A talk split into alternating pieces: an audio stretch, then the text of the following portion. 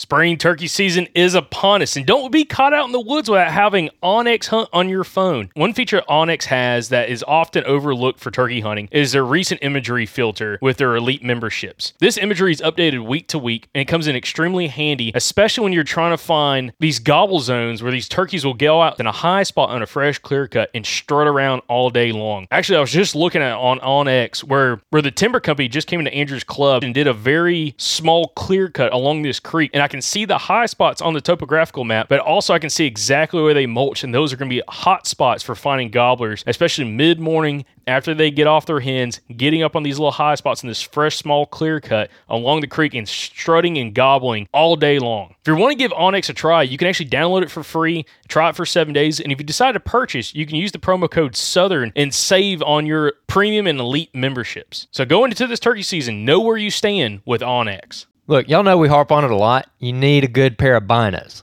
Yeah, I never hunted with binos until I was almost into my 20s. I never did it when I was a teenager or anything like that, or when I was a kid. We never had binos. And when I bought my first pair of Vortex binos, the first binos I ever purchased back in like 2015, it immediately made a huge difference for me, especially in the turkey woods. So give yourself the advantage of a good pair of binos this spring, whether you're looking for more of like an entry level bino like the Vortex Diamondbacks or something really, really nice like the Razors. Vortex is going to have something for you. And hey, don't pay full price for it. Use our discount code at eurooptic.com. Use the code SGN10 to get a discount on any Vortex optics that you want to order. Again, that's eurooptic.com, code SGN10 to go get a discount on any Vortex product you order.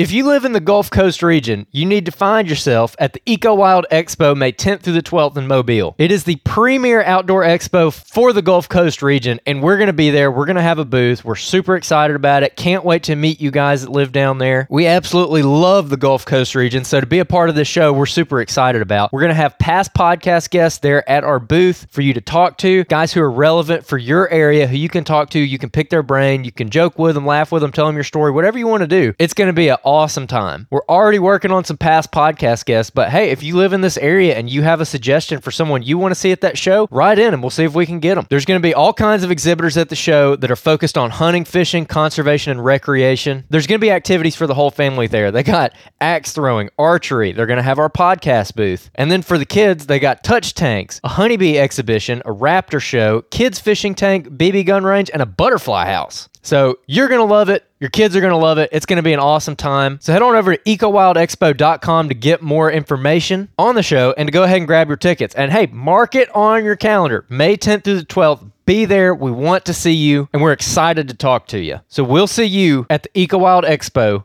this May 10th through the 12th at the Mobile Convention Center in Mobile, Alabama.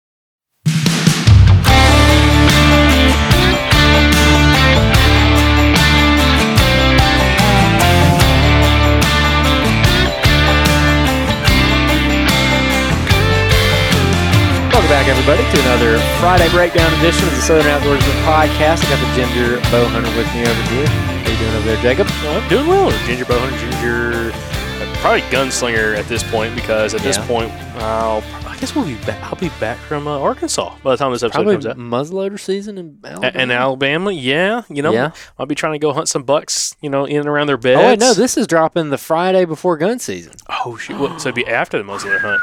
Oh, yeah. I, yeah, I think this is dropping on November 18th. Ooh, Man, it's coming. it's coming! Ooh, man, th- there's like Christmas every year, man. Oh, I love I love me some gun season, boys and girls. Yeah. I love me some gun season. So yeah, how you doing, Andrew? Yeah, I'm doing I'm doing pretty good. I'm, I'm a little bit excited about about what we got going on here. Uh, getting ready for gun season, getting ready muzzleloader season. I don't know if I'll get out on a muzzleloader hunt, um, just because it's a Monday through Friday. Mhm. But uh, I will get out on a gun hunt tomorrow when this drops for sure. Um, probably gonna hit up the the that big new piece of public land that that me and you've been kind of looking around. Uh, we got a pretty big hunt coming up there. You think you think you're gonna hunt it then, or are you gonna or are you gonna go down to the club, man?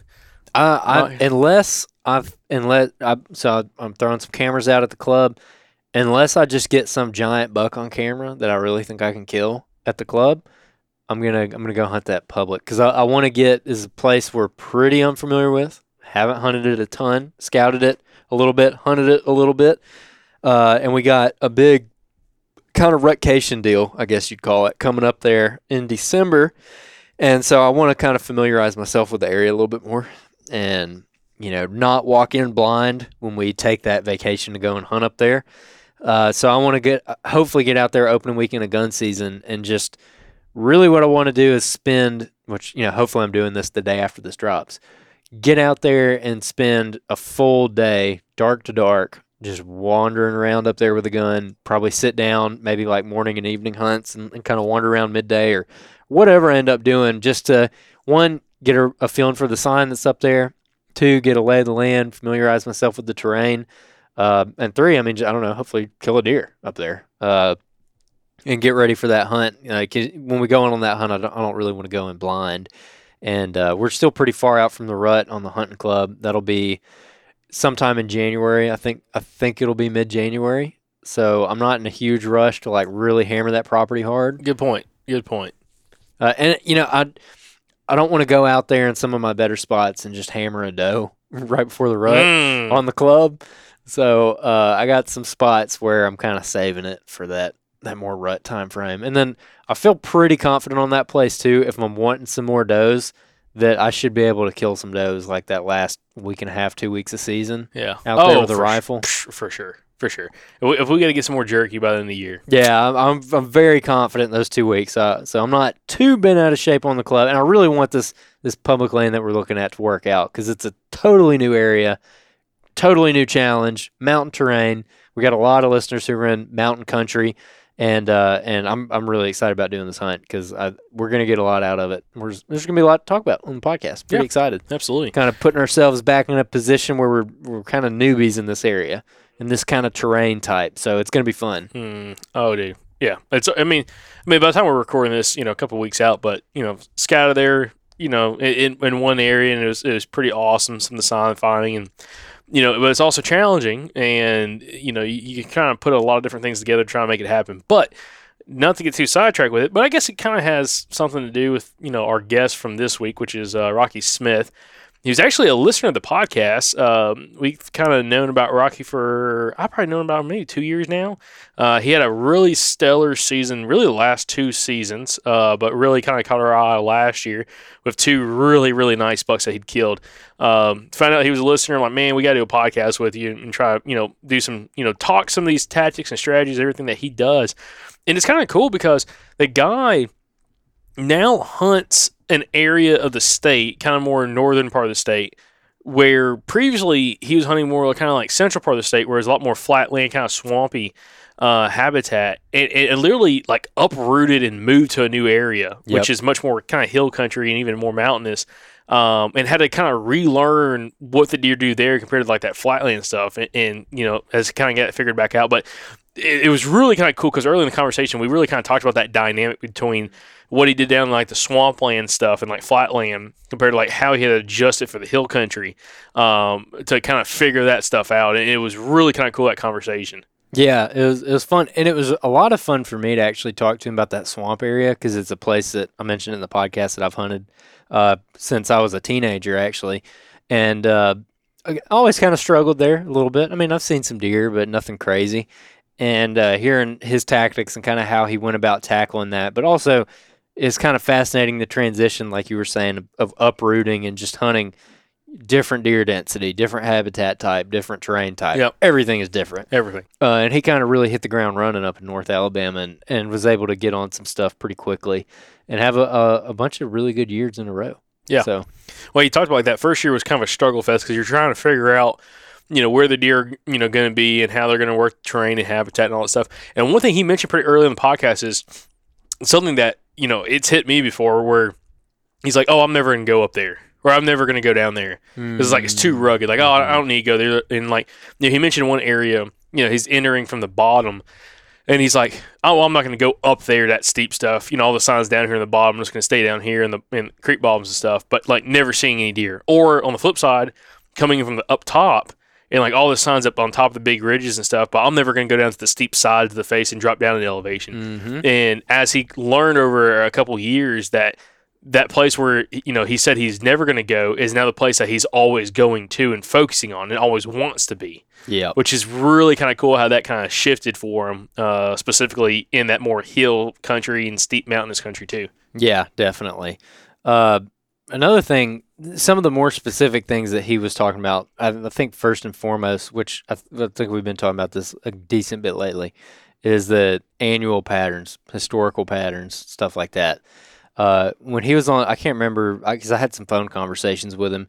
Uh, he talked a lot about the scrapes and stuff, find, finding some scrapes or or just whatever he's putting a camera on and studying the weather and the dates and everything, and then going back and hitting that same spot, you know, similar date, similar condition, and trying to key in on that that kind of thing.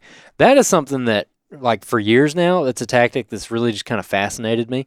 Uh, just because I feel like it could be super effective and, and you build on something year over year. And uh, I think we asked him, is he more interested in the date or the conditions? And he kind of said both. I think it's more date, but he's also trying to line up those conditions. yeah Uh, I'm curious, what's your takes on that kind of thing? Yeah, I mean, uh, especially if you're talking more rut, I feel like rut pre-rut. I think dates probably gonna be more important than just overall condition. I mean, con- conditions are gonna be important, but if you're looking year over year, the only thing that's gonna be like a for sure is the damn date. Yep, I mean, that's 100 percent true. I mean, conditions like right now, dude. You know, October we had a pretty cool October, and right now it's you know, you know, it's, It's early. It's early November. 87 degrees Yeah. according to my truck thermometer earlier. Yeah. So, you know, th- that's never going to be the same, but the date's going to be the same. So, I, again, I think dates are most important if you're looking year over year sign and then trying to correlate, you know, weather pattern, you know, moon pattern, anything like that, temperature, wind duration, all that kind of stuff. Um, so that is something that's very interesting of, you know, his take on that historical sign because we did get into that a little bit later in the podcast. I think that was like the last, you know, little bit of the podcast we kind of got into that historical sign, and you know, he didn't mention like scrapes are a huge point of like what he's looking for, and I brought up, you know, in his area, especially when he's in more that kind of like steeper, more mountainous terrain and habitat.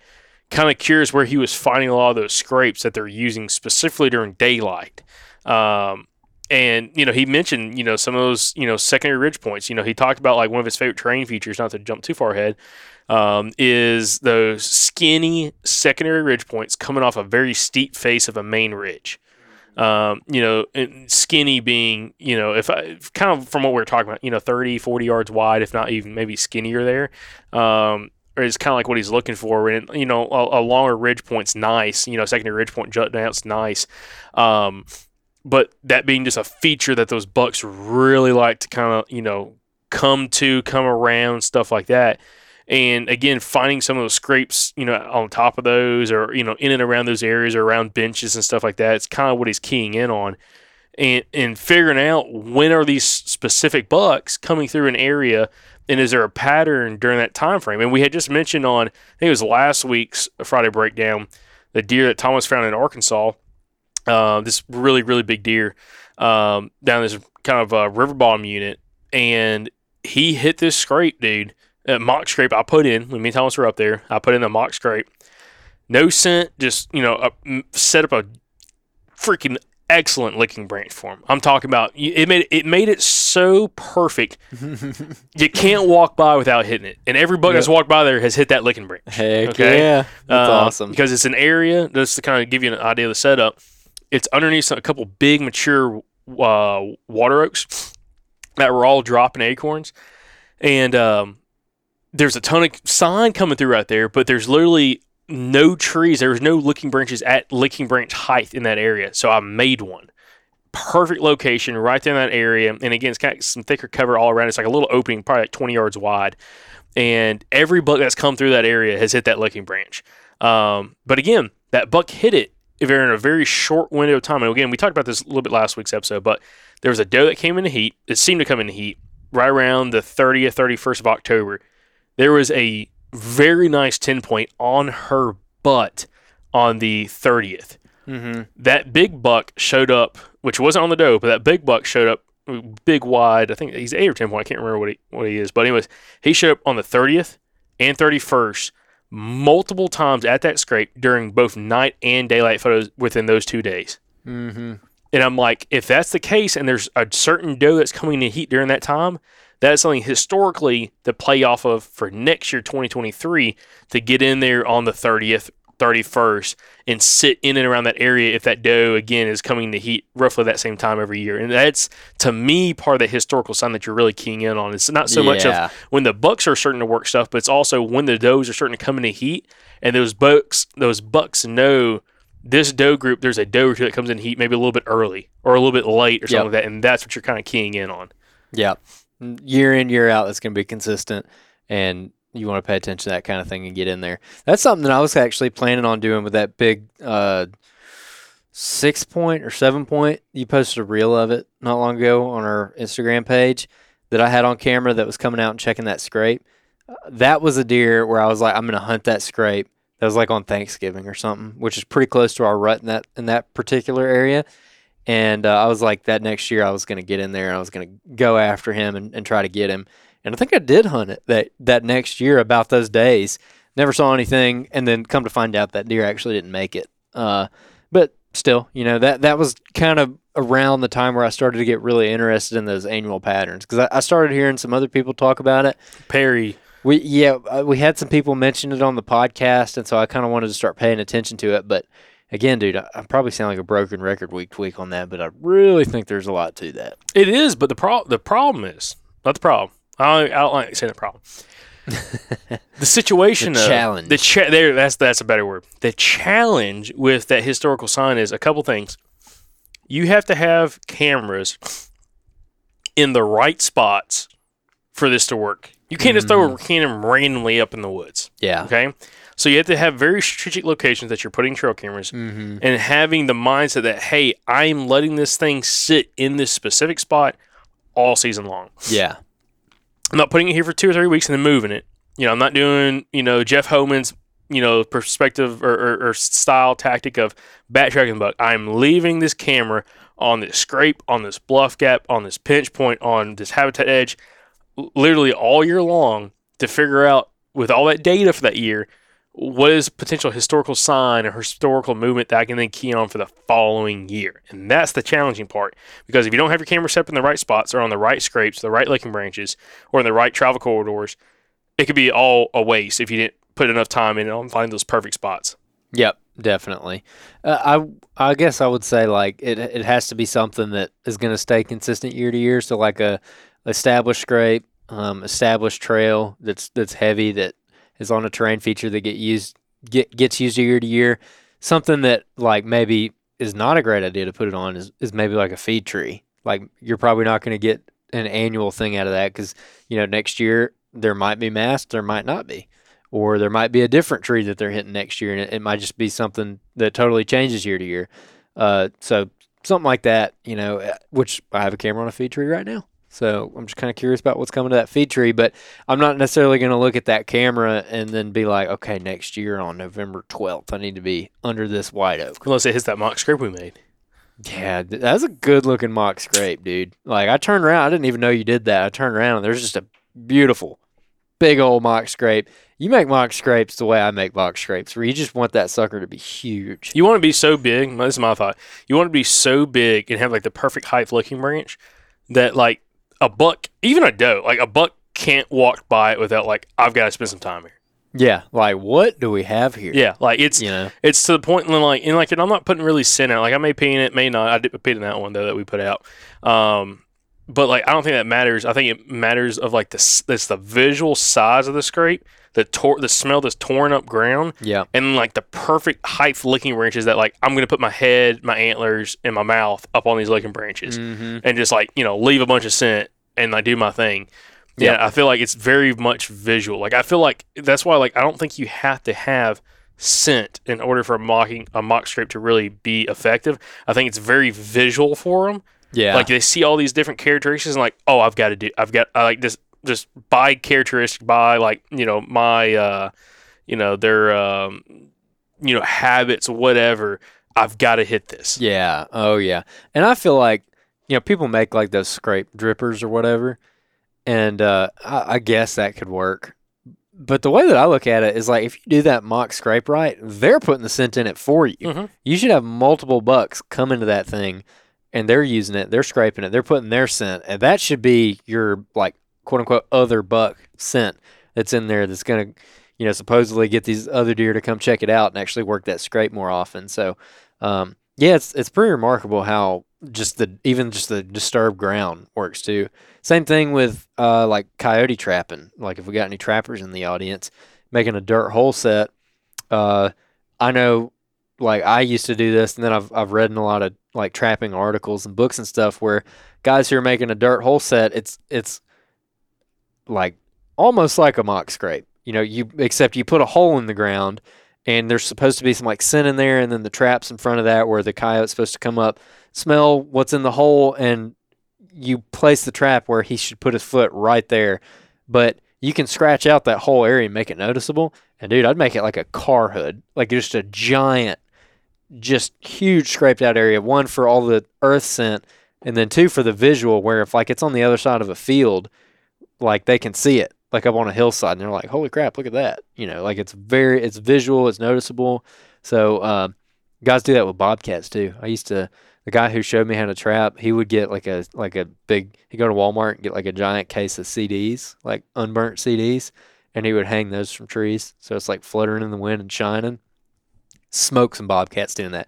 He would go get uh, feather pillows and rip open the feather pillows and just throw white feathers all over the place. Hang like a turkey feather from the tree and let it blow around in the wind.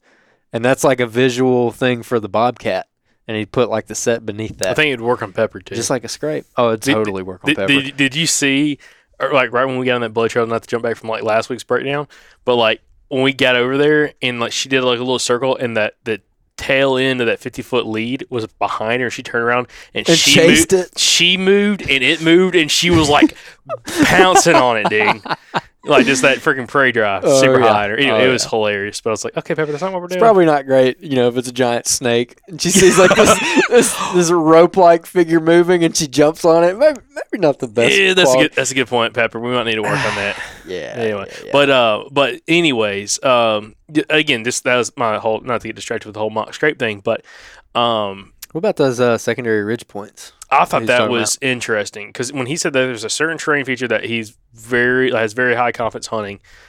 When he mentioned that, I'm like, okay, interesting. Uh, I'm very, you know, I want to hear more. And he talked about like that path of travel being kind of similar to what Chuck Young talked about, which we had on earlier this summer, where you know Chuck Young's talking about like a lot of that path of travel coming to those big secondary ridge points is up through those drainages, like up through the bottom of those drainages, coming up that main ridge, hitting that steep face, and then going over the top or even just like hitting that steep face, going over the top of that secondary ridge point, and then kind of side hilling. Well, what Rocky was saying and what he was saying is like, yeah, like the deer may come up the side of that ridge. They may come up the like, you know, that ridge is only 30 yards wide, but it's 100 yards long. They may come up the sides of it, like kind of side hill up to the second ridge, uh, the second ridge point, hit the main ridge, and then kind of cross over where that second ridge point meets the main ridge, go over the top, and kind of keep going. Um, they may come up the drainage ditch on either side, or they may come up right at the top, right at the middle of that second ridge point, and just run that top down. He's like, I've seen it each way. Um, so you know, it all kind of depends. But something about that skinny terrain feature being like a it's a focal point of movement, especially coming up in elevation specifically. Yeah. And I'm like, okay, that you know that is super interesting on morning hunts. You know that movement coming up, coming up on the secondary ridge point, side hilling up, come up to that higher elevation, and again those deer potentially bedding at a higher elevation in and around that secondary ridge point. It's just it's really really interesting. Um, it makes me think of like you know what that setup needs to look like for falling thermals, for wind uh, direction and stuff like that, and how all those factors kind of you know play out when you're hunting you know some higher elevation areas. Yeah, definitely. Uh, one thing you kind of mentioned it earlier was those the fact that he likes those skinnier ridges, those uh, skinnier secondary points to come out. And for some reason, I don't know. I just I never really thought of it that way. And when he said that, I'm like, huh. And I got to kind of thinking about it, and I th- thinking back, the better secondary ridges I've hunted are those longer, skinnier ones, those big, wide ones. Uh, I just I never seem to have as much luck on, but I've never really kind of clicked that together in my head for some reason. I, I, like, is that something you've seen throughout your experiences in hill country? Is those those longer, skinnier ridges are, are your better options. Maybe I, I, I just I can't think off the top of my head like areas where I've like really focused on those before. So I'm not sure. I mean, I, I don't really say like, oh yeah, I've hunted areas like that and they were dynamite for me or they weren't good. I just I, I don't think I've hunted enough areas that had those kind of ridges in and around steep habitat. Um, you know, some areas that we may hunt this year, are going to hunt this year, probably can find some of that. But just where I've hunted in the past, I've, I've never really found it. Even when I was up in the Ozarks, up in like Arkansas, northern Arkansas, there's those mountains are so old. There's very few in the areas I've hunted where you have a very long, skinny secondary ridge point coming off the main ridge. It just it wasn't a thing. They're more kind of wider, you know, ridge systems, uh, secondary ridge points. So um, again, definitely something super interesting. Uh, but again, to me, it makes sense, especially if you're trying to find a place that kind of necks down movement. You know, skinny ridge system like that, you know, definitely necks down that movement around the head of that, right where it it it hits the main ridge. You have all these different path of travels that come to that one spot that makes it such an easy spot to set up on and, and be able to catch, you know, whether deer are coming off the left side of the ridge point, the right side, whether they're side hilling or coming up the drainage, or they're coming right up the top, uh, right up the middle of, of that secondary ridge point going up in elevation. You know, you'll have multiple different path of travels coming through that one spot where, especially if you're gun hunting, which again, you know, like a lot of our Alabama guys, you know, all the times when they're having success is during gun season.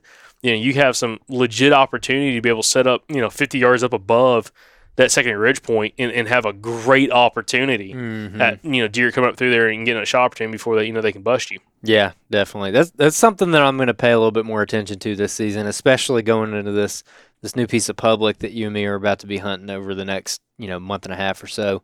Uh, I think it's really going to apply out there, like you just said. Um, but uh, i am going to put out a call here. We're about to kind of kick this over into a, a special guest segment of the outro uh, or Friday breakdown.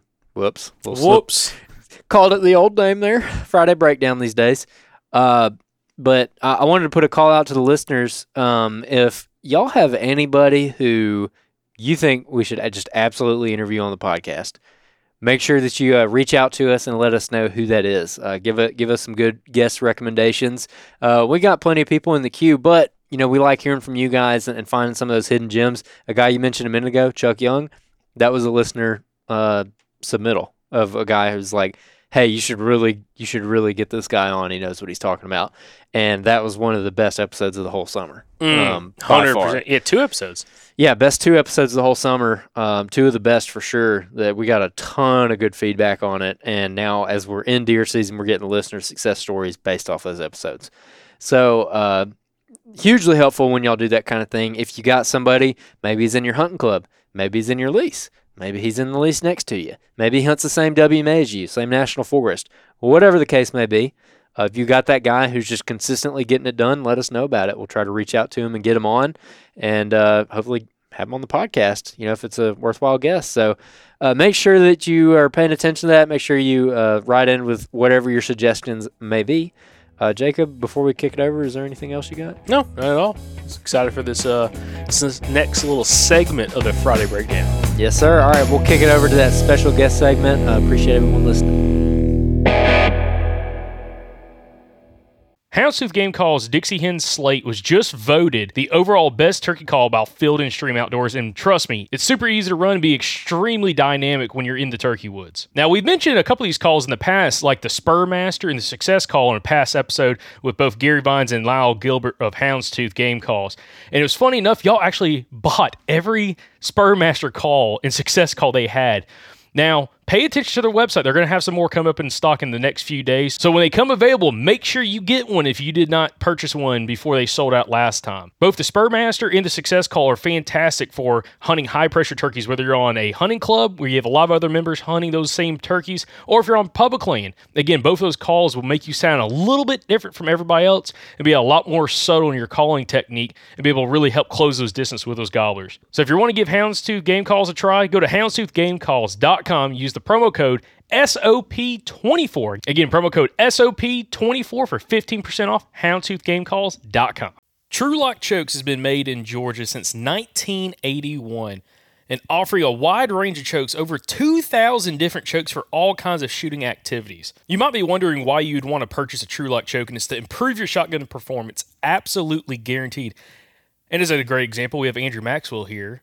And uh, Andrew, you've had some pretty good luck again, kind of switching out chokes and trying out the Precision Hunter choke from TruLock. So, Andrew, what's been your experience so far? Yeah, I've always, I've used the same choke for several years now. I never really thought much of it, and I got the TruLock choke in. I patterned my gun with the first choke at uh, 30 and 50, and then I switched to the TruLock and changed from 30 to 50. And the 50 yard pattern on my gun with the TruLock choke is unbelievable. Like everybody's jaws were dropping. Like when we were out there with Mike and Sam, we were all super impressed. I mean, it's throwing a better pattern at 50 now than it was throwing at 40 before my old choke. And Andrew, you're shooting the Precision Hunter choke from TruLock. It's a great option. Same chokes I have in my shotgun. So, guys, if you want to give TruLock a shot this spring, you can head over to TruLockChokes.com. That's T R U L O C K chokes.com. You can also use the promo code Southern at checkout at TruLockChokes.com and save 10% on your order. Again, give TruLock a shot this spring, especially if you're not happy with the performance of your shotgun, and shoot with a more deadly pattern with TruLock. All right, guys, and on this part of this Friday breakdown, again, Andrew had to hop off here, but I've got sitting here, or at least on the phone with me, our buddy uh, Scott Caldwell of Rusty Guns Kennel, which is my breeder for Pepper, uh, which y'all have heard about over the last couple weeks with a couple tracks we've done. But I got Scott on here, and we're going to talk a little bit about uh, some dogs. So this is going to be a fun conversation. So, Scott, how you doing? Brother, better than I deserve. I'm going to steal Dave uh, Dave Ramsey thing. you know, life is good. Let's just put it that way. Absolutely. Well, man, deer season is underway, and uh, with deer season, for any of us uh, that have uh, dogs that have one of these versatile bred dogs, uh, if you're into blood tracking, it's about the time of the year when you start doing some tracks. Uh, so we got a lot to talk yeah. about here. Uh, last week, Scott, just kind of fill you in. Last week's Friday breakdown, we talked a little bit about that. actually, talked in detail about that track that Pepper just did a couple days ago. we're able to again recover a deer that was truly wasn't necessarily mortally wounded. Probably would have got caught by coyotes, but that's about it. Um, so it's been a crazy couple days recently. Uh, and again, Pepper's two for two for the year so far on tracks. But uh, anyways, progressing very, very well. Again, 14 months old, about to be 15 months old this month. It's it's been exciting kind of see her progress so far this year. Yeah, I mean, it's uh, I, am glad. You know, honestly, you know, I, I kind of call this the one year checkup, right? How's the dog doing? And uh, you're a pretty public figure. So I mean, I've been watching. We talk, you know, often and stuff like that, and, and what you've done with the dog, uh, all the things that you've been able to accomplish with the dog, both in the bird field and the game field. You know, she's traveled, you know, multiple states now and hunted upland game and stuff like that. But then, you know, the most impressive I think to me is um, that you can easily switch gears with her for the, the actually the original intent you, you talked to me about for, for purchasing her. And, uh, and uh, recovery of you know deer and game and stuff like that. And she seems you know she seems like she's seamlessly been able to transition through a lot of those a lot of those things.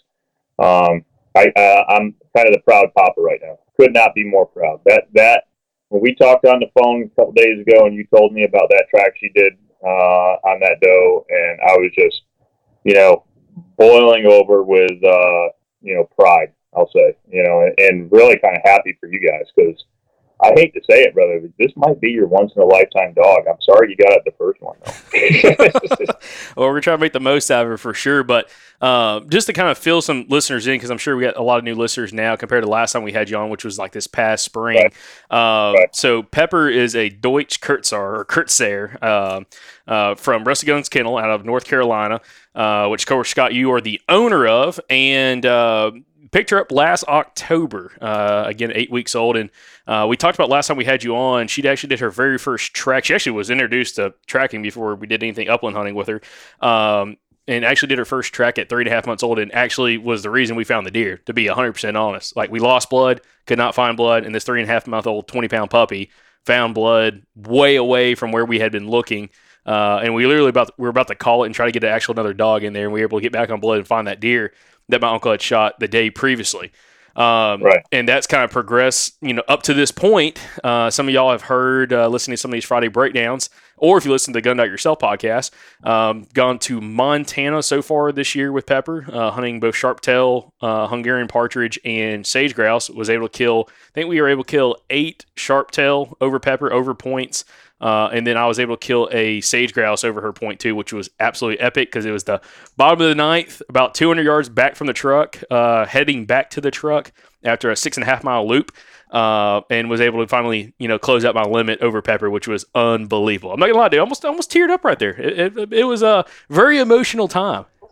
You're, you're starting to learn, isn't it? Funny though that like you get out of the truck and you do this huge loop, and then all of a sudden, all the birds you've been looking for within 200 yards. Uh, yeah, absolutely. back, you know. yeah, no, hundred percent. And then so we did that, came back, um, and actually, I guess we technically after that trip was back home for a week or two. Went to Arkansas. Uh, while we were in Arkansas, I was able to shoot two deer, a buck and a doe. My brother shot a doe and actually didn't make the best shot. He gut shot a doe. Uh, we were able to go in there and recover it with pepper very, very quickly. Uh, deer didn't go overly far, just under 100 yards. And from the time we left the truck to the time Pepper was on the deer was 13 minutes, and it was about a quarter mile in. So we were, uh, we, she was, uh, she knew exactly what we were doing. Had the harness on her, had the uh, the, the lead on her, and uh, knew exactly what we were doing. Actually, tracking in a swamp, so we had to cross a good bit of water to get there, uh, and was extremely ecstatic with that. Uh, and then after yeah. after that track, literally four days later, we drove. Uh, I don't know, like 16 hours to north part of uh, Wisconsin, up uh, again around Lake Superior, and then Northwoods, Northwoods, man, rocking wolf country, wolf, mountain lion, freaking black bear, giant black bear. I've never seen black bear crap as big as I saw on that trip. Um, it was unbelievable. um, and uh, you know, hunted with her, uh, got on a bunch of ruffed grouse. She pointed a few woodcock, had a bunch of encounters with ruffed grouse, which was interesting and kind of seeing her actually track and recover two wounded grouse that both, after we thought we had freaking completely just folded the bird, one ran like 70 yards and she was able to recover it. Uh, on the track, and then the next one did about 30, went about 30 yards after it fell, and she was able to recover that uh, bird as well. Um, so got done with that, and then of course got back to uh, Alabama. And Andrew, we, as y'all heard in last week's Friday breakdown, was able to track a deer that Andrew shot, which was just you know a weird situation. If anybody's bow hunted, you've had weird things happen. You know, deer move, stuff happens, and uh, was able to recover a deer that. Uh, probably would have been coyote bait to be 100% honest, uh, but was able to recover it after almost a mile track and an hour and 45 minutes being out there, uh, and was able to again recover that deer, which was very impressive. I was very ecstatic because we went about uh, probably th- almost 300 yards between last blood and uh, where we kind of get back on blood, 200 to 300 yards. Um, and again, we would not have found that deer, period, without her. Like, without a doubt, it was not going to happen. What was the coolest part of that track that you were just so ecstatic about when you called me on the phone? Oh, dude. I mean, her freaking, I mean, when that deer jumped out of the creek and she chased it down and bayed it in the creek was the craziest thing I've ever seen. Uh, I mean, caught it with a little 40, little forty four pound pepper brought down probably I don't know how big that that doe was, but she looked pretty decent. Yeah, she's probably probably ninety pounds or so. I mean, it was twice the weight of Pepper for sure. And and Pepper was able to again bay it down in the creek in pretty deep water, again about thigh deep water, and allowed us to be able to go in there and to be able to dispatch the doe. Uh, and again, just just incredible. Uh, and that's something that's kind of interesting, especially about Alabama on uh, private land, public land is different. Public land you have to track on lead. Private land you can track off lead uh, with landowner permission and everything. And uh, right. it, it, was just incredible just seeing because I didn't know what know what she was going to do after the deer jumped up out of the creek. Which again, guys, if you want that full track, listen to last week's Friday breakdown because we go in like a great detail on this. But when it jumped up out of the creek the first time, um, and just took off running and it was gimping, it was real gimpy and just it wasn't running right. Um, and you know sent Pepper on a I don't know I can't remember if I said fetch or if I said uh, I don't know if I said find it or I said something.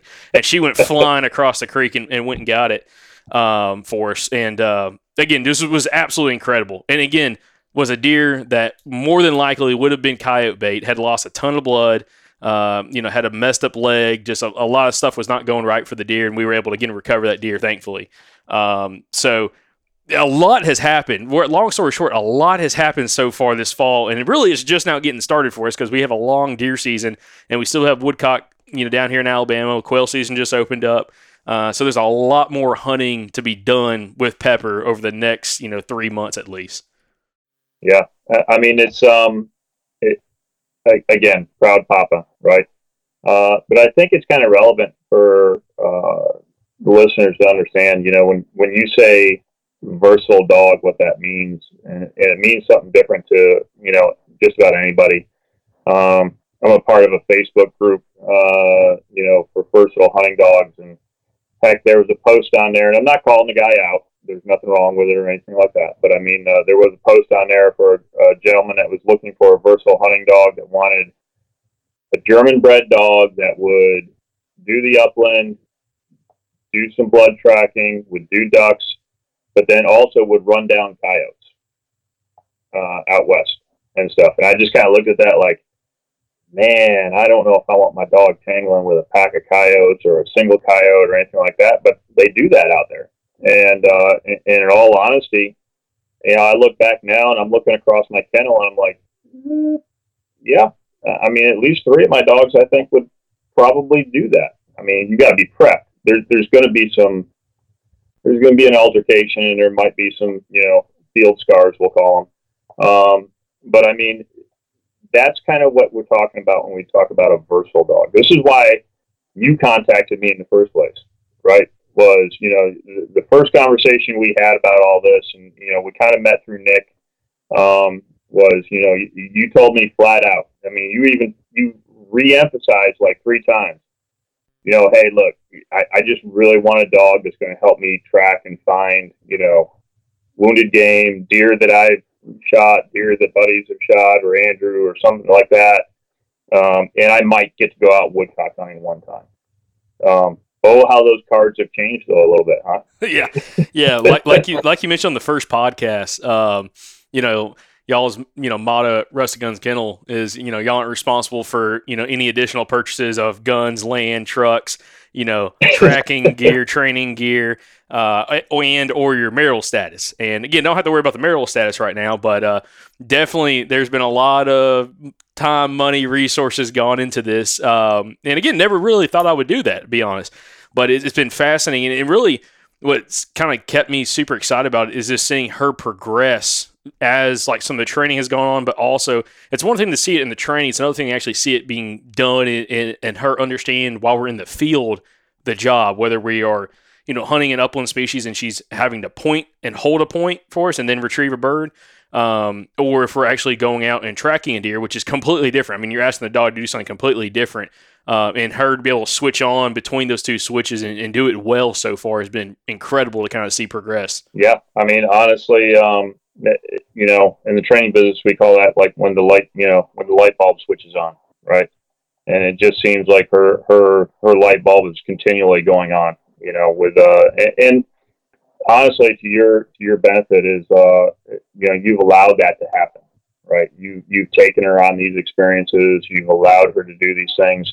Like you said, her first track was like four months old, um, and and that's what we like to do here, even at the kennel. I mean, if I've got a really young dog and just kind of starting out, um, you know, we have an opportunity to track game or something along those lines, I'll I'll bring them. You know, of course, I'm going to bring a little more senior dog with me and stuff like that because oftentimes if I'm working for a client or something like that, I want to try to do the best I can do to ensure a recovery. But just that experience of doing it, you know, it, training is great, right? Uh, you know, I don't want to say canned scenarios, but you know, structured training is great, but you can't replicate what you're going to see in the field, right? You can't replicate uh, a deer crossing X amount of waterways and and oh yeah, the dog's in the, in the middle of a track and, and is hard and heavy, and all of a sudden jumps the deer, and the deer's not quite dead yet, you know. So now what are you dealing with and stuff?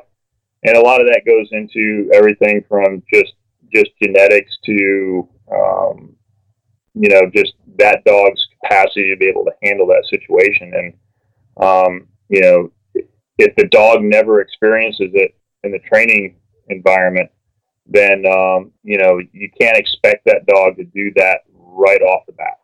You know I, I think honestly if that had happened in pepper's first track at four months old you may have had some hurdles you know, if she got tangled up with a deer at four months old, and all of a sudden now is you know a little bit on the leery side about approaching a whitetail, meh, okay. But you've brought her through a bunch of stuff since since that first track. You know, you've you've had her out hunting. You've built her independence. You've built her desire.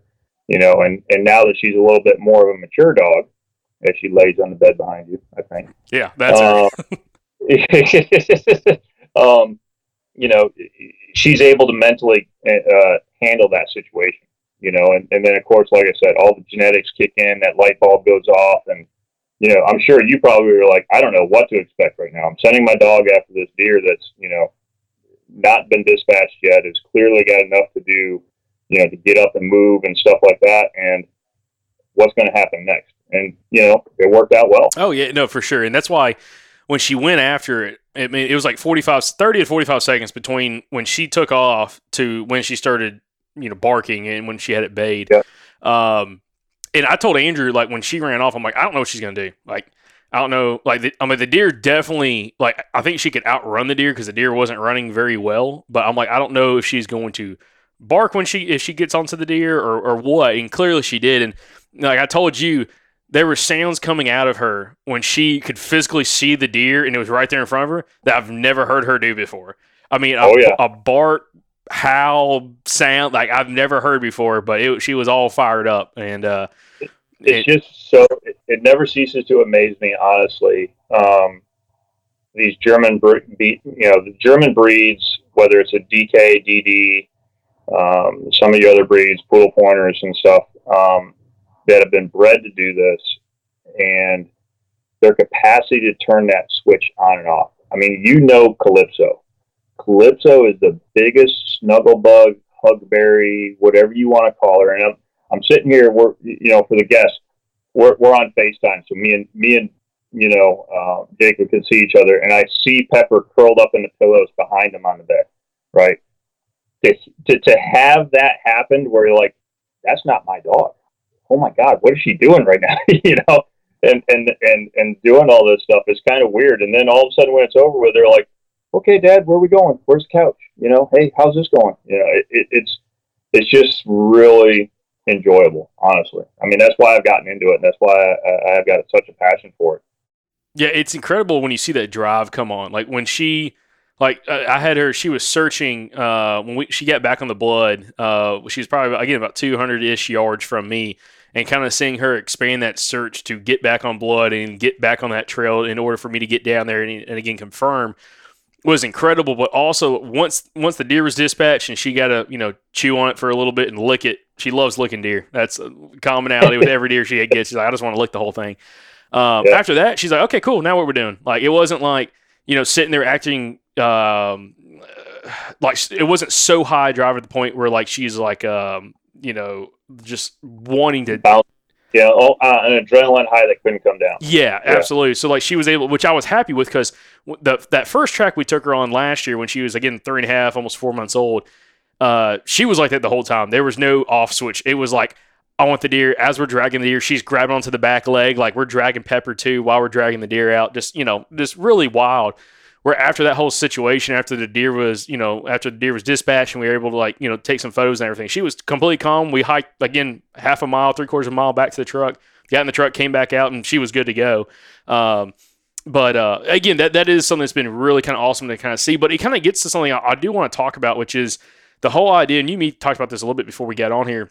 The whole idea of uh, especially as like a, a, a whitetail hunter or just like a, a you know outdoorsman, you do a little bit of everything. Like the value, if you do get a one of these versatile breeds um, that you want to kind of expand what you're doing in the field, but also have a focus on tracking and wounded game tracking, you can be that guy in the group that somebody like one of your buddies can call you and be like, "Hey, you know, I've got a deer hit. Can you come out?" And you have somebody close to you, or that your your buddies have somebody that they trust to come out and track. Because you know, one thing I've ran into in the past, and I've had uh, a couple trackers, you know, come out and, and do some recovery for me on a couple deer, is uh, I haven't ran into this one situation, but I've had others talk about. You know, trackers love telling stories. They love kind of talking about recoveries and all this kind of stuff. And Want to brag it's, about the dog. yeah, absolutely. Brag about the dogs, which I completely understand. And it's one of those things that, you know, if you're on a piece of, you know, public land, or maybe if you're on a hunting club that you're, you know, you're hunting a deer that people don't know about, um, you, you may not want that person telling a bunch of stories and letting people know, especially maybe you didn't recover the deer and it's still alive, or maybe you did recover the deer, but there's other deer in that area you're trying to hunt. and being that guy in the group that you know everybody can kind of trust, like, hey, you come out and track for me, it stays right here between us. It's it's not being shared to everybody else. I think is a huge, huge, valuable point. Um, if that's a goal of yours, and that's one reason, Scott, when we originally started talking a couple years ago about getting one of your pups or potentially getting one of your pups, um, was that reason. Was like I wanted to be the guy in our group that if we needed a deer to be tracked, I hopefully would have a dog that would be trained and ready to go. That we don't have to have an outsider come in, especially when we're hunting on public land. Um, and you know we, we can keep it in between the group. We don't have to have somebody else kind of know about a situation, know about a spot, know about access.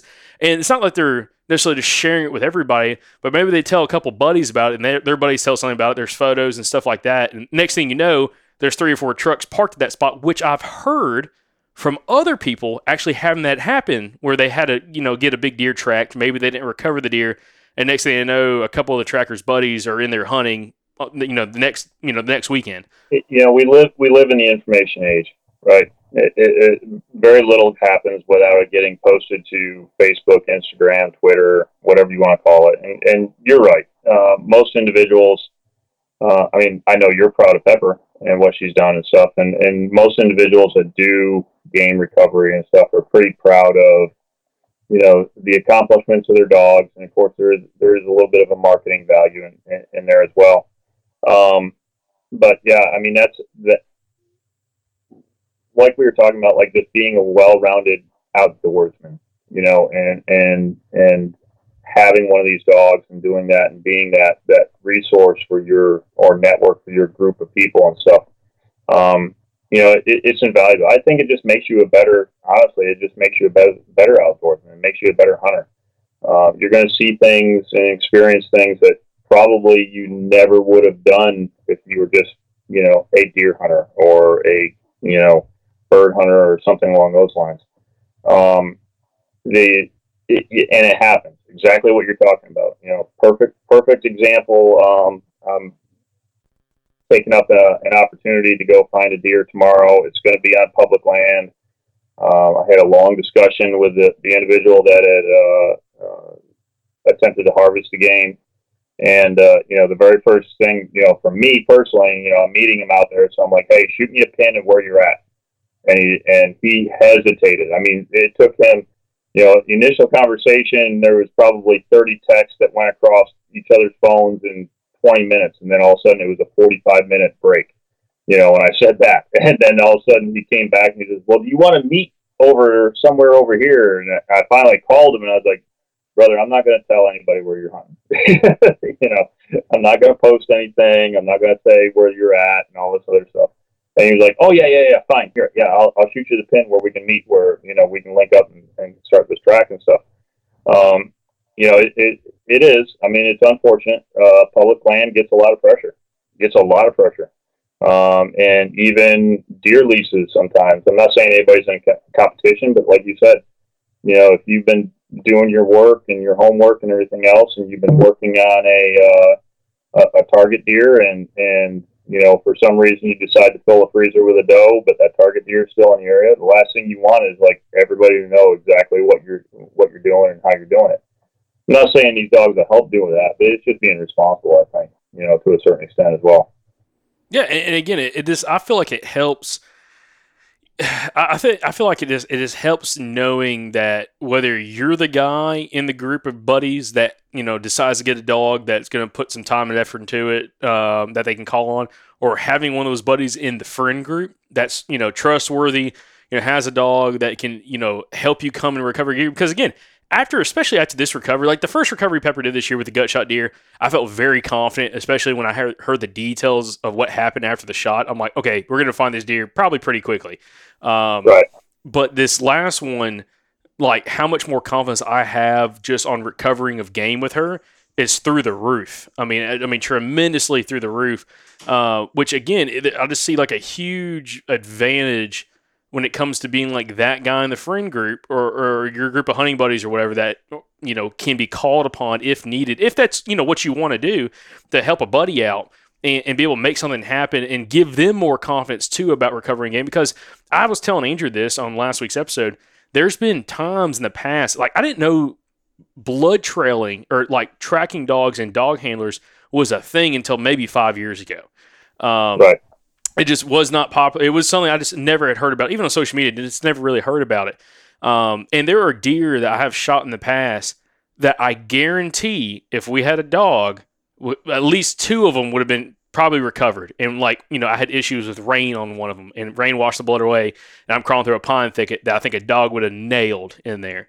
Um, and then another one, very very similar conditions. You know, you know, a high hit but a good exit, but again plugged the hole up. Uh, with an arrow, and again, I think with a dog would have been a lot easily, more easily recovered. Because the thing is, so many people will lose blood and they start grid searching. If we would have grid searched for Andrews Doe a couple, like you know, a few days ago, um, there we would not have found that deer. We probably would not have found that blood because it was in a probably a 60 acre clear cut that was everything's about six foot tall in that. Uh, that it had run into. Like, good luck grid searching that for deer or blood. It's just not going to happen. Um, Right. And I- I- that's a great point that you mentioned on that is that you know we the dog thing and, and this is probably why you haven't seen a lot um, until like you said about last five years or so is it, it honestly it, it has become a lot more popular i mean it, it just with uh, you know the dogs in general the versatile hunting dogs in the us have become really popular as, as a whole um, you know, uh, I haven't looked at recent stats and stuff like that, but uh, I would guarantee you that it's probably increased twofold in the last five years uh, from what it was, you know, previously. And you know, it, it's one of those things where um, now it, it, it's more. Actually, you got to take more time and think about okay, what dog am I going to use to do this, and then how. But then you also got to kind of get back into true you know, woodsmanship and stuff like that. Uh, the, the individuals that have the hunting lease here and and that are a part of my group of friends that you know we have an understanding, and that is if you shoot a deer and it doesn't drop within sight, don't even climb out of that tree stand for 30 minutes. And then all you do is find first blood and call me. You don't go looking in the woods. You don't go doing whatever let us let the dogs do the work that that we used to do. You know what I mean? Um, it, it, it's one of those things where it, it could literally be the difference between okay, is this a mile and a half track, or is this a you know 200 yard track? You know, at, at, at the end of the day.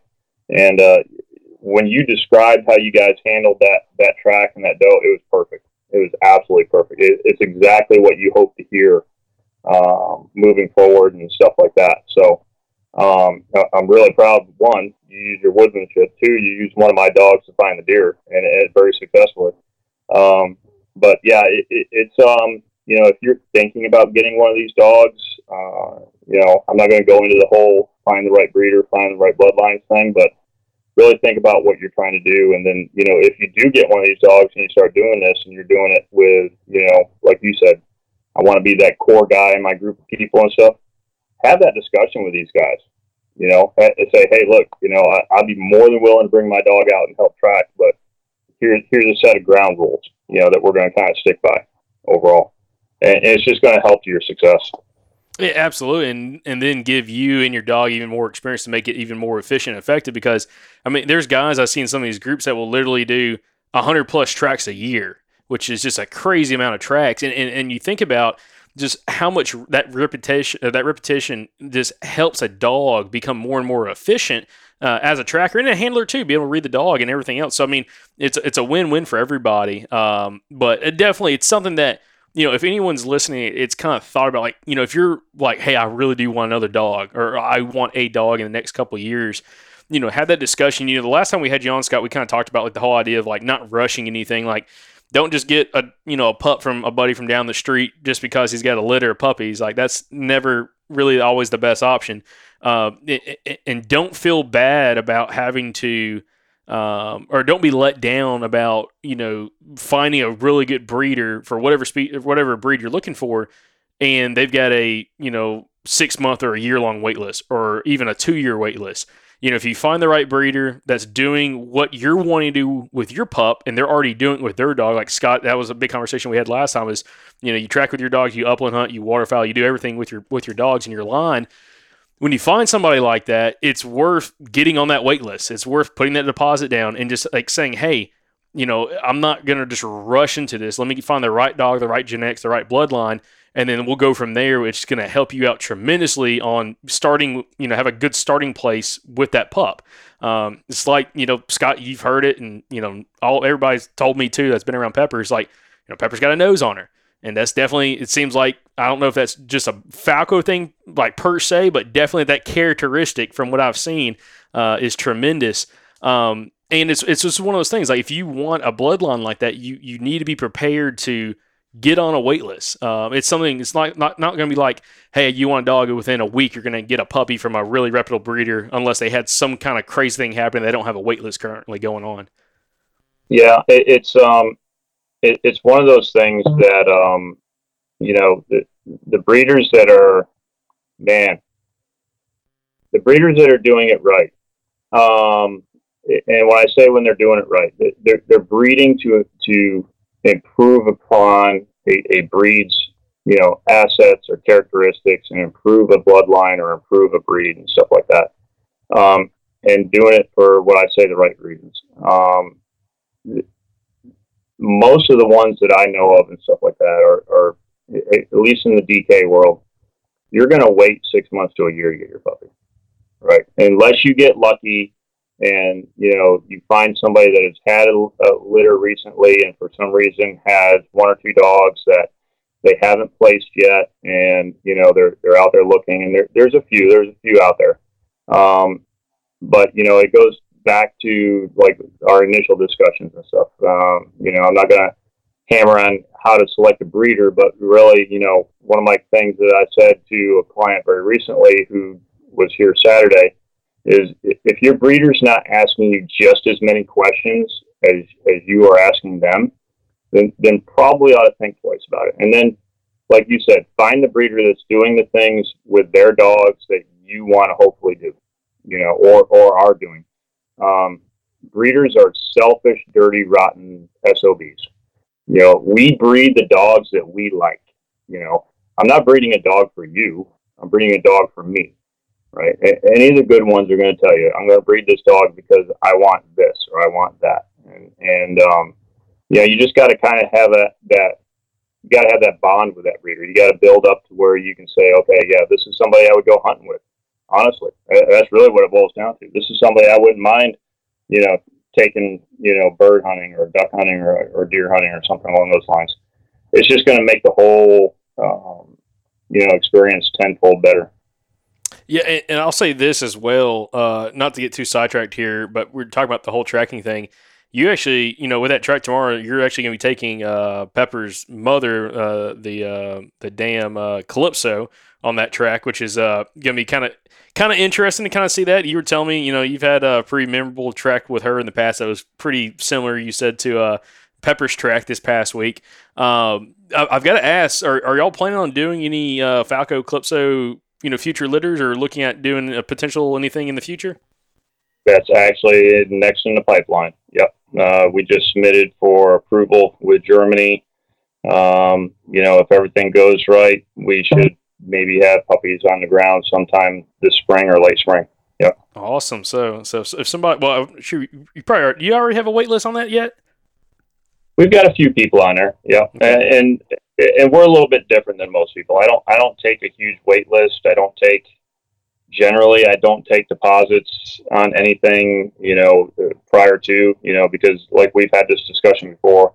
Uh, my breeding program is tertiary to everything else I do. You know, if, if I if I decide to breed a dog or, or a pair of dogs or something like that, it's because one either I'm looking for my next hunting dog or you know, I've got a, a, a, pool of people that I've already talked to, and, and I know they're they're they're I won't say anxious, but they're ready. You know, they're ready to get their next dog and stuff like that. Um, that's when we make the decision that you know we're going to breed uh, one of the females in, in, the kennel and stuff. Um, but yeah, I mean, uh, yeah, that track with Calypso and Sonia um, a little bit different. Um, and, and, this was one of those circumstances where I read kind of what was going on. Uh, we had a deer that was uh, gut shot, clearly not a very good gut shot at all, honestly.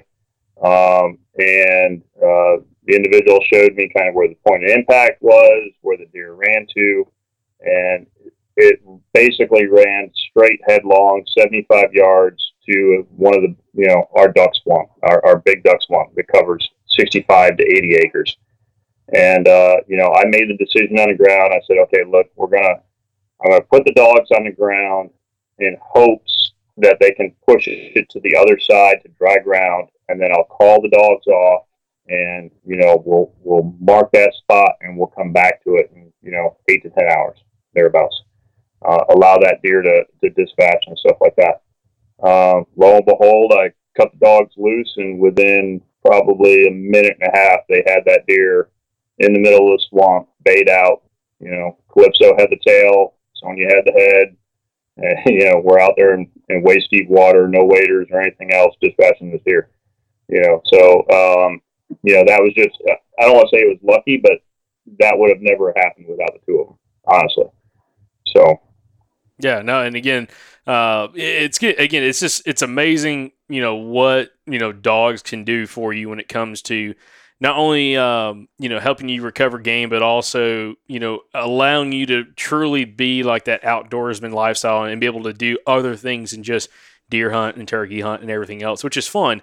Um, so again, I highly recommend anybody if, if you are you know, discussing about get, about getting either another dog or getting a dog, you know, look at some of these versatile breeds and, and, do some research and see if it's something that you want. Again, something more than just a house pet, something that actually has a purpose, uh, is a working dog that you can actually go do uh, activities that you currently like doing. I mean, if you're listening to this podcast, clearly like being outside and being in the woods. Um, so why not do it with a dog that can, you know, not only you can hunt with, but can help you become more successful as well. So.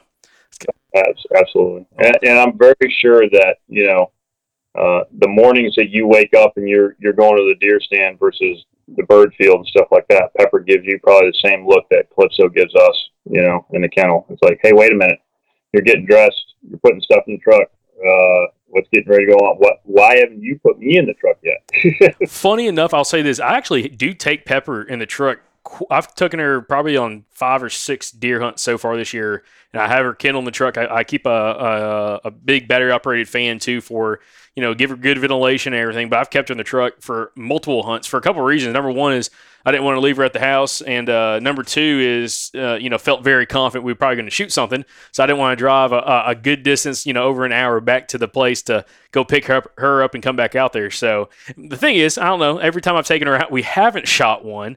Uh, actually, no, I lie. I lie. Arkansas, the two I shot in Arkansas, she was in the truck for that one. Uh, but I, I, had to cross a river, and I didn't feel like throwing her in the kayak to go recover the deer because the deer only went probably 35 yards. Um, but yeah, so you know, I have taken her, and again, you can do that if you want. Uh, but uh, definitely, like you said, uh, there is a different dynamic when they are staying at the house and you're getting dressed and like, oh, well, we're not going to the field. What's going on here? Uh, definitely, they're not always the happiest at that point. Uh, but yeah, again, I highly recommend anybody. Again, if you're looking for a dog, you know, do some research, get you know, get a better understanding of what is possible when it comes to uh, you know some of these other versatile uh, versatile breeds. Uh, again, we've talked about the DKs quite a bit because that's what I have. That's what Scott breeds. Uh, but again, there's a ton of other ones out there that we talked about in the first episode we had Scott on. But uh, also, you can check out our buddy's podcast, uh, Nick Adair from the Gunned Out Yourself podcast. He's got a ton of details about different breeds on his show, along with different training methods, um, whether you're upland hunting, tracking, or anything else in between. So, uh, definitely another great resource worth checking out. But other than that, Scott, you got anything else you kind of uh, mention? If you know, if guy, if people want to follow you or reach out to Rusty Guns Kennel, do they need to just go to the website? Do they need to uh, you know hit yeah. you up through social media? How do they do uh, Yeah, we're we're uh, we're pretty busy, but um, RustyGunsKennel.com is the website. Um, you know, we're on uh, Instagram for Rusty Guns Kennel DK, Rusty Guns Kennel on Facebook. Uh, I mean, heck, if you Google Rusty Guns Kennel, you know, you'll find us without too many issues. Um, yeah, and, and, the only parting shot I'll say is um, if there is somebody that's out there that's interested in doing this and, and, getting involved a little bit more, or finding their their next hunting partner. Really, is what it is. I mean, you you're basically adding somebody to your family that's going to be your new hunting partner for the next you know 15 years, hopefully. Um, you know, it, it's not so much do your research, but you know, when we talk about versatile dogs, the versatile dogs um, in the U.S. it's a pretty broad term when you look at it. Um, my suggestion to most people would be to stick to uh, some of the more well-known German line bred dogs, uh, your Deutsch Kurzhaars, which is just a really kind of fancy name for a registered and bred um, German Shorthair. Um, your Deutsch Drahthaars, which is your again a German breed, um, also known as German Wirehair. Your Poodle Pointers uh, do pretty well. Um, your small Munsterlanders, your Nick's got one, you know, and Andrew does too. Um, that will do pretty well with a lot of this stuff. Uh, but find somebody that's that's doing it with the dogs. Um, there's a lot of people out there breeding versatile dogs right now, and uh, they're breeding versatile dogs, but they're breeding them for single or single purpose, or I'll even say double purpose if you want to say, you know, upland and duck. Uh, but you know, find somebody that's actually doing all the stuff that you know we're talking about. You know, dogs that are you know recovering game, dogs that are doing the ducks if you're into the ducks, dogs that are you know doing the upland if you want to get into that piece of it. Absolutely. Awesome. Well, Scott, appreciate you joining us for this uh, week's Friday breakdown. It's been a fun episode. And uh, listen, best luck to you. You got a long deer season ahead of you. And uh, hopefully that track goes well for you in the morning. I'm sure we'll get an update here. Yeah, yeah. I'll, I'll uh, I won't post exactly where it's at, but I will post uh, the, success, the success story there at the end. So Perfect. Awesome. Thanks again, everybody, for listening to the podcast. Make sure you check out Monday's episode of the podcast. You're not going to want to miss it. And if you enjoy this episode, of course, share it with a buddy. Uh, and again, if you uh, really, really enjoyed the podcast, you can go leave us a five star written review on iTunes or Apple Podcasts. And uh, again, we appreciate everybody's feedback. We'll catch you back here on the next week's episode of the Southern Outdoorsman Podcast.